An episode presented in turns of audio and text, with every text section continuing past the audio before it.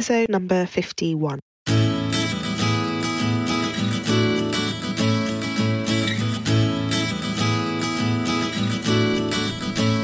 Hi, you're listening to the Careers Beyond Motherhood podcast with your host, Janine Esbrand. I'm here to help working mums like you to thrive in your careers and in motherhood. I share tips, strategies, and inspirational conversations with awesome women to help reduce the struggle in your juggle. Hello, hello, and welcome to the show. It is great to be chatting with you today. I am in a reflective mood. It's December 2018, and it's that time of year where I reflect on the year that's passed and also start thinking about the next year and what I would like to happen in the next year. So I thought it would be really great in this episode to share with you some questions that you might want to ask yourself as you start to think about what you want to happen in the coming year. So it's really easy to jump into New Year's resolutions and start saying, okay, so next year I want to do X, Y, or Z. Um, you might be saying, you know, I want to lose weight, or I want to change jobs, or I want to do something different. But often, New Year's resolutions are not stuck to. People tend to make them, and they can be really huge resolutions or huge goals that then don't translate into action and don't translate into tangible, measurable goals for people. So instead of thinking about New Year's resolutions, I want to uh, suggest to you a process that you might want to go through in terms of reflecting on the year that's passed before you dive into what you want to happen in the coming year. And it's likely that going through that process is going to help you to have much more focused goals for the year ahead and ones that are far more achievable. So let's start by casting your mind back to the beginning of this year. What goals did you set yourself or resolutions did you set yourself that you wanted to achieve in this year? It's really good to go through this process because sometimes we can set and forget our goals. So in the in the January newness of things, you kind of say, Yeah, this is what I want to do for the year.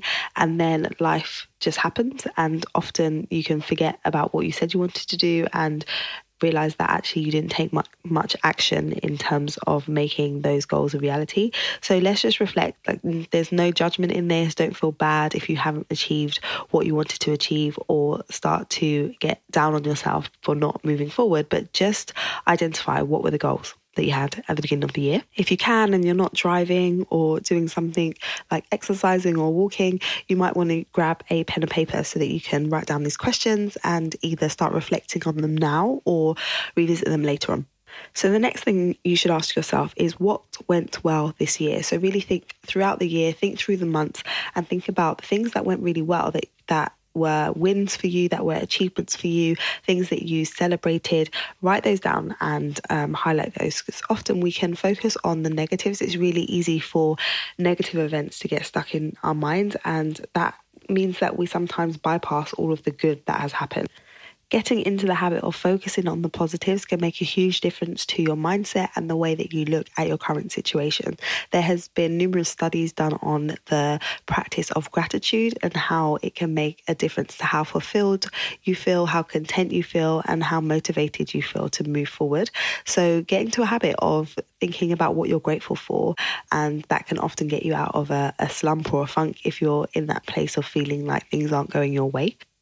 Okay, next you are going to consider what didn't go well this year and just list out some of the things that didn't go as planned and could have been better. List those out. And I want you to not just dwell in the, okay, this didn't go well, but go further and think about, well, what are the lessons that I learned from this scenario? There is a saying that goes, you either win or you learn. So instead of thinking so much about failure, just think about what are the lessons that I can learn from this? What do I know not to do next time or how I could do things differently. Um, and that is a, a growth mindset that has you thinking more in terms of how can I improve and move forward as opposed to getting stuck in what went badly, what went wrong. As staying in that place isn't as productive or helpful when you are looking to next year and what it is you want to achieve. Other questions to ask yourself are what did you enjoy this year? What were the things that brought you joy, that got you excited, that you really liked doing?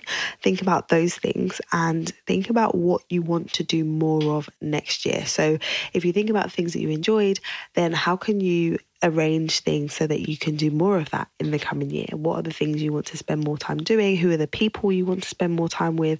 What are the projects you want to work more on? What do you want to cultivate in the coming year? Have that in the forefront of your mind before you start setting your goals. And then the other thing that you want to think about is what do you want to do less of or what do you want to change in the coming year? So if there are things that weren't working for you, that you didn't enjoy spending time doing, that really impacted your life life in a negative way, what were those things and how can you make sure that you avoid them going forward? How can you rework things, change your routines, change your approach so that the things that were irritating, annoying, or that just didn't work for you and your family are things that you eliminate or reduce in the coming year. So, those are the main questions that you want to ask yourself when you're reflecting on last year and then moving into thinking about your goals for the coming year. And I often suggest to people that when you are setting your goals for the coming year, make sure that you're breaking them down and making them SMART goals. So, you've probably heard of SMART goals before, but if you haven't, you want to make your goals um, specific, measurable, actionable realistic and timed so that you can track whether or not you've achieved them and you know what it is you need to do to make those goals a reality and take those goals and break them down into 90 day increments. So if you have a, a, goal, you're saying by the end of next year, I want to have achieved this, then think about, okay, let me work backwards from there. Let me start with the end in mind and then say, well, if that's my goal by the end of the year, what do I need to do in the first quarter of the year, in the second quarter of the year, in the third and the fourth to move me towards that goal so that this time next year I'm able to say that yes, I managed to achieve it. So setting yourself quarterly goals are is really effective because it's quarterly means that it's short enough for you to keep that goal really in focus, but it's a long enough time for you to make progress and for you to take the steps that you need to take to move yourself forward. So I would definitely suggest, if you haven't done so already, thinking about breaking things down into your quarterly goals and outcomes.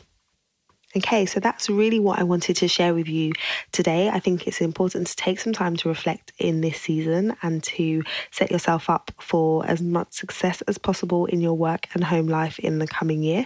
If this is something that you could do with some support around and just figuring out what the goals are and how you're going to make them happen stresses you out or makes you feel a bit overwhelmed, then why not book a call with me at lightboxcoaching.com forward slash call and I can see if and how I can assist you with this whole process.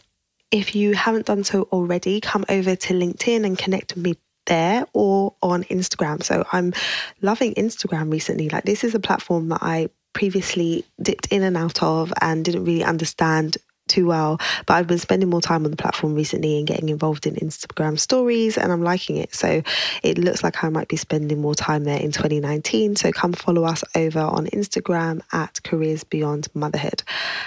Have you had a chance to leave us a rating and review on iTunes or on your podcast app? If not, I would really appreciate if you would take a few moments now to go and do that. The more ratings and reviews that we get, the more people will find this podcast and be able to join in our conversation. So I'd really appreciate it if you take a few moments and just leave us a review that is all from us today. I will speak to you again soon and happy planning for 2019.